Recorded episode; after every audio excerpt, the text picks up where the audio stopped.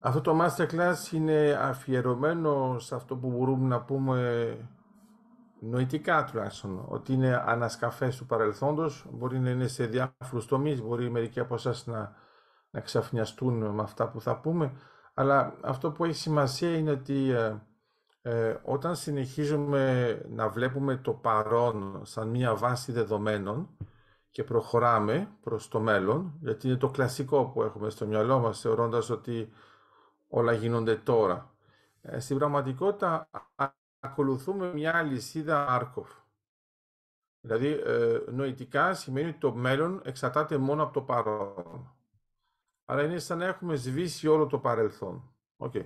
Αυτό που ξέρουμε είναι ότι αυτό λειτουργεί μια χαρά ε, στην θεωρία πιθανότητων, αλλά ε, δεν προσφέρει μεγάλες δυνατότητες όταν υπάρχει ένα ιστορικό υπόβαθρο. Άρα θα μπορούσαμε να πούμε ότι οι αλυσίδες Μάρκοφ ως έννοια είναι κάτι που βέβαια είναι εναντίον της έννοιας της ιστορίας. Άρα κάθε φορά που έχουμε ε, π.χ.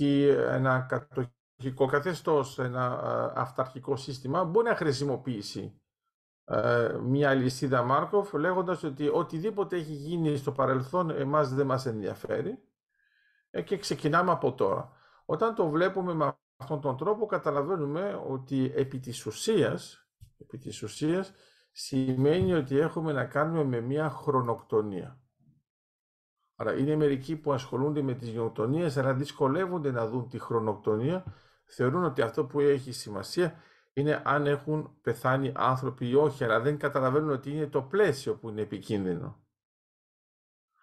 Άρα εξηγώ τώρα το πλαίσιο.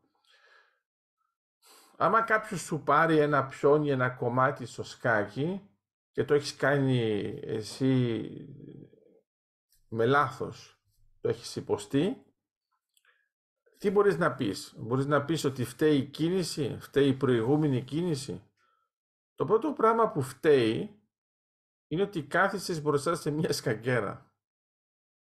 Εντάξει. Το που λέμε στη θεωρία παιχνίων, άμα δεν θες να χάσεις, μη παίζεις.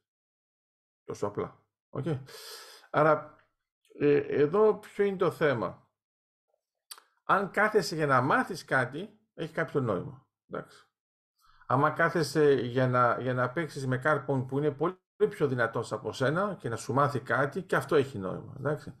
Άμα όμως κάθεσαι θεωρώντας ότι μπορεί και να νικήσεις, χωρίς όμως να έχεις εκτιμήσει με ποιον παίζεις, ε, τότε έχεις κάνει το πρώτο σου λάθος. Άρα, μετά τα άλλα παρασένουν τα άλλα. Άρα λέω απλώς ότι, άμα το κοιτάξουμε τώρα με το παρελθόν, από τη στιγμή που δεχόμαστε ότι το παρελθόν δεν επηρεάζει το μέλλον, για μένα διαπράττουμε όχι μόνο ένα έγκλημα, αλλά ένα στρατηγικό λάθος. Το έγκλημα είναι λογικό γιατί έχει σχέση με τους ανθρώπους, αλλά ε, όταν όμως το κάνεις αυτό, π.χ. όπως σας είπα στο σκάκι ή στο γκο ή στο σογγί, θέλει να πει ότι δεν δίνει σημασία στο τι γίνεται πριν. Πρέπει λοιπόν να είμαστε πολύ προσεκτικοί. Όταν κοιτάζετε μία άσκηση που είναι ας πούμε μάτσε τόσες κινήσεις ή ακόμα και μία σπουδή ή ένα τσουμεγκό ε, ή ένα τσουμεσογγί, δεν έχει σημασία.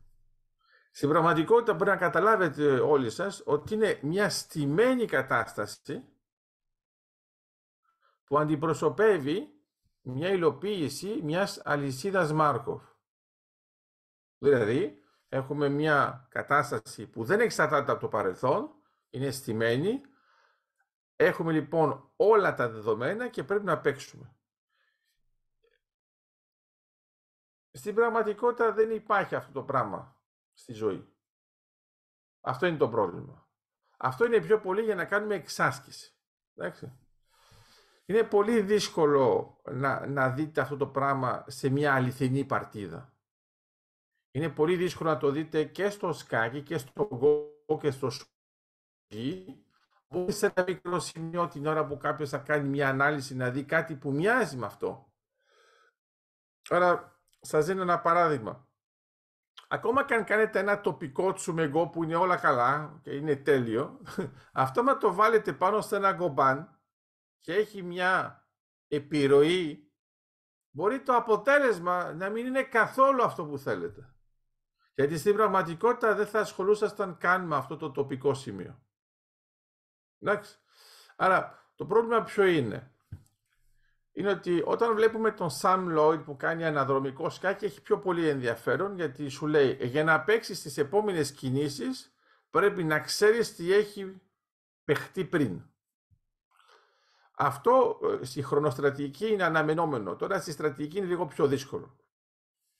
Άρα επειδή βλέπω τις φάτσες σας θα μου πείτε είναι λίγο θεωρητικό και ε, εμείς άμα δεν καταλάβουμε τα μισά από αυτά που λέτε πώς θα καταλάβω άλλος τα μισά αλλά είναι καλό άμα το σκεφτείτε γιατί είναι η τεχνική που έχει ο ελληνισμός άμα δεν ξέρεις ως ελληνισμός που το πας ε, δεν ξέρει ούτε ο εχθρός σου άρα να σου κάνει κριτική πάνω σε ποιο θέμα. Εντάξει. Εγώ δεν έχω δει κάποιον να λέει ο ελληνισμός έχει μια παράξενη στρατηγική πορεία. Ότι δεν έχει στρατηγική, ναι, αυτό το λένε συνεχώς. Okay. Αλλά αυτό δεν καταλαβαίνουν ότι όντως όταν έχεις να κάνεις με ανθρώπους που δεν έχουν στρατηγική, συμφέρει να μην έχεις, γιατί έτσι δεν την έχει ούτε ο άλλος.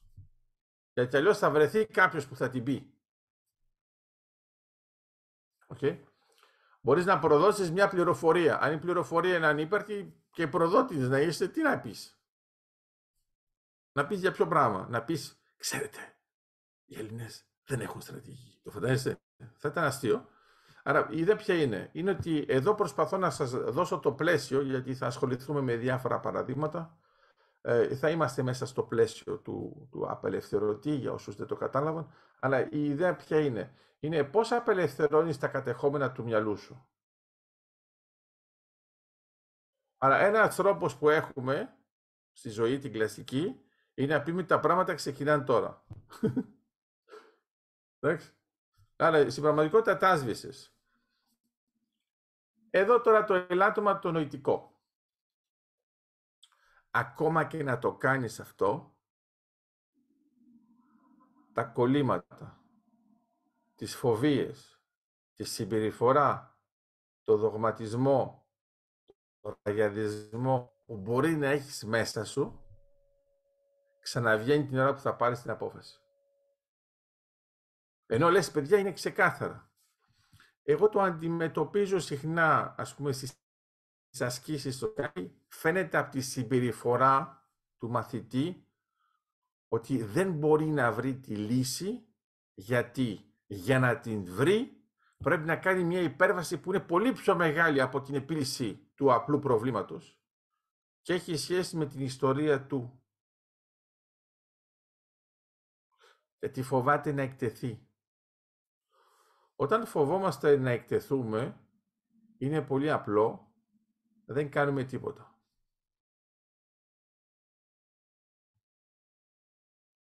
Πρέπει από το να φοβάσαι να εκτεθείς να περάσεις στην έκθεση ιδεών. Που βέβαια χρειάζεται και κρίση. Αλλά το πρόβλημα ποιο είναι; Είναι ότι ακόμα και να αποφασίσεις ότι έχεις να αντιμετωπίσεις ένα πρόβλημα για το οποίο δεν χρειάζεται παρελθόν για να το λύσεις,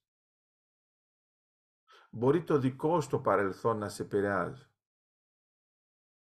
Και άμα θέλετε να το δείτε απλά, είναι πάρα πολύ κομψό, θα άρεσε στον Τσάιτιν, βάζετε το ίδιο πρόβλημα σε ένα παιδάκι που δεν ξέρει σχεδόν τίποτα και σε κάποιον που έχει πολλά υπονοούμενα. Το παιδάκι θα βρει αμέσως τη λύση, γιατί δεν θα μπερδευτεί καθόλου τα υπονοούμενα και όλος που θα είναι στα υπονοούμενα, στον δογματισμό, στον ραγιαδισμό, θα πει άμα πω αυτό, θα μου πει αυτό. Είναι δεν θα πει τίποτα. Άρα, άμα θέλετε, όπως έχουμε το τεστ του Turing, που έχουμε για μια ε, τεχνητή νοημοσύνη και μια φυσική νοημοσύνη, αν μπορεί να το διαχωρίσει αυτό το πλαίσιο ο υπολογιστής, για μένα είναι πολύ απλό. Πάρετε τώρα ένα παιδί, πάρτε έναν ελληνικά, αλλά ο εξεταστής είναι παιδί. Το φαντάζεστε; Ακόμα και όταν η Ελλήνικας δώσει τη δικαιολογία ότι δεν μπορεί να βρει τη λύση για αυτούς αυτούς τους λόγους, ο εξεταστής, το μικρό παιδί, θα του πει τι είναι αυτό; Και θα του δείξει τη λύση, η οποία είναι ανεξάρτητα από αυτό. Άρα αυτό που συμφέρει είναι πιο πολύ να ενσωματώσουμε όταν δεν μπορούμε να το κάνουμε ανάποδα. Να ενσωματώσουμε τη σκέψη μας σε ένα νέο σκεπτικό. Το οποίο αυτό εξαρτάται από τα δεδομένα της πραγματικότητας. Όταν αποφασίζεις ότι δεν εξαρτάται από τα δεδομένα της πραγματικότητας και αποφασίζεις εσύ πότε είναι η αρχή, τότε έχεις ένα πρόβλημα. Και αυτό είναι δομικό. Και άμα δεν το δέχεσαι, τότε είναι δογματικό και τελικά δεν θα τα καταφέρεις. Ενώ μπορούσες πολύ απλά, παίρνοντας όλα αυτά τα στοιχεία, να πάρεις τη σωστή απόφαση. Προσέξε, προς το παρόν είμαι μόνος στη θεωρία αποφάσεων. Δεν είμαι καν στη θεωρία παιχνίων. Ο παίκτης είναι μόνος, έχει τα δεδομένα, έχει πλήρη γνώση, το παίρνει, ας, το πούμε έτσι, είναι τέλειο και παρόλα αυτά δεν βρίσκει τη λύση. Και όταν βλέπει τη λύση, λέει αυτό δεν το σκέφτηκα ποτέ. Όχι ήμουν κοντά, δεν το σκέφτηκα ποτέ. Αυτό σημαίνει τι, ότι έχει αντιμετωπίσει μια αποκαλυπτική λύση.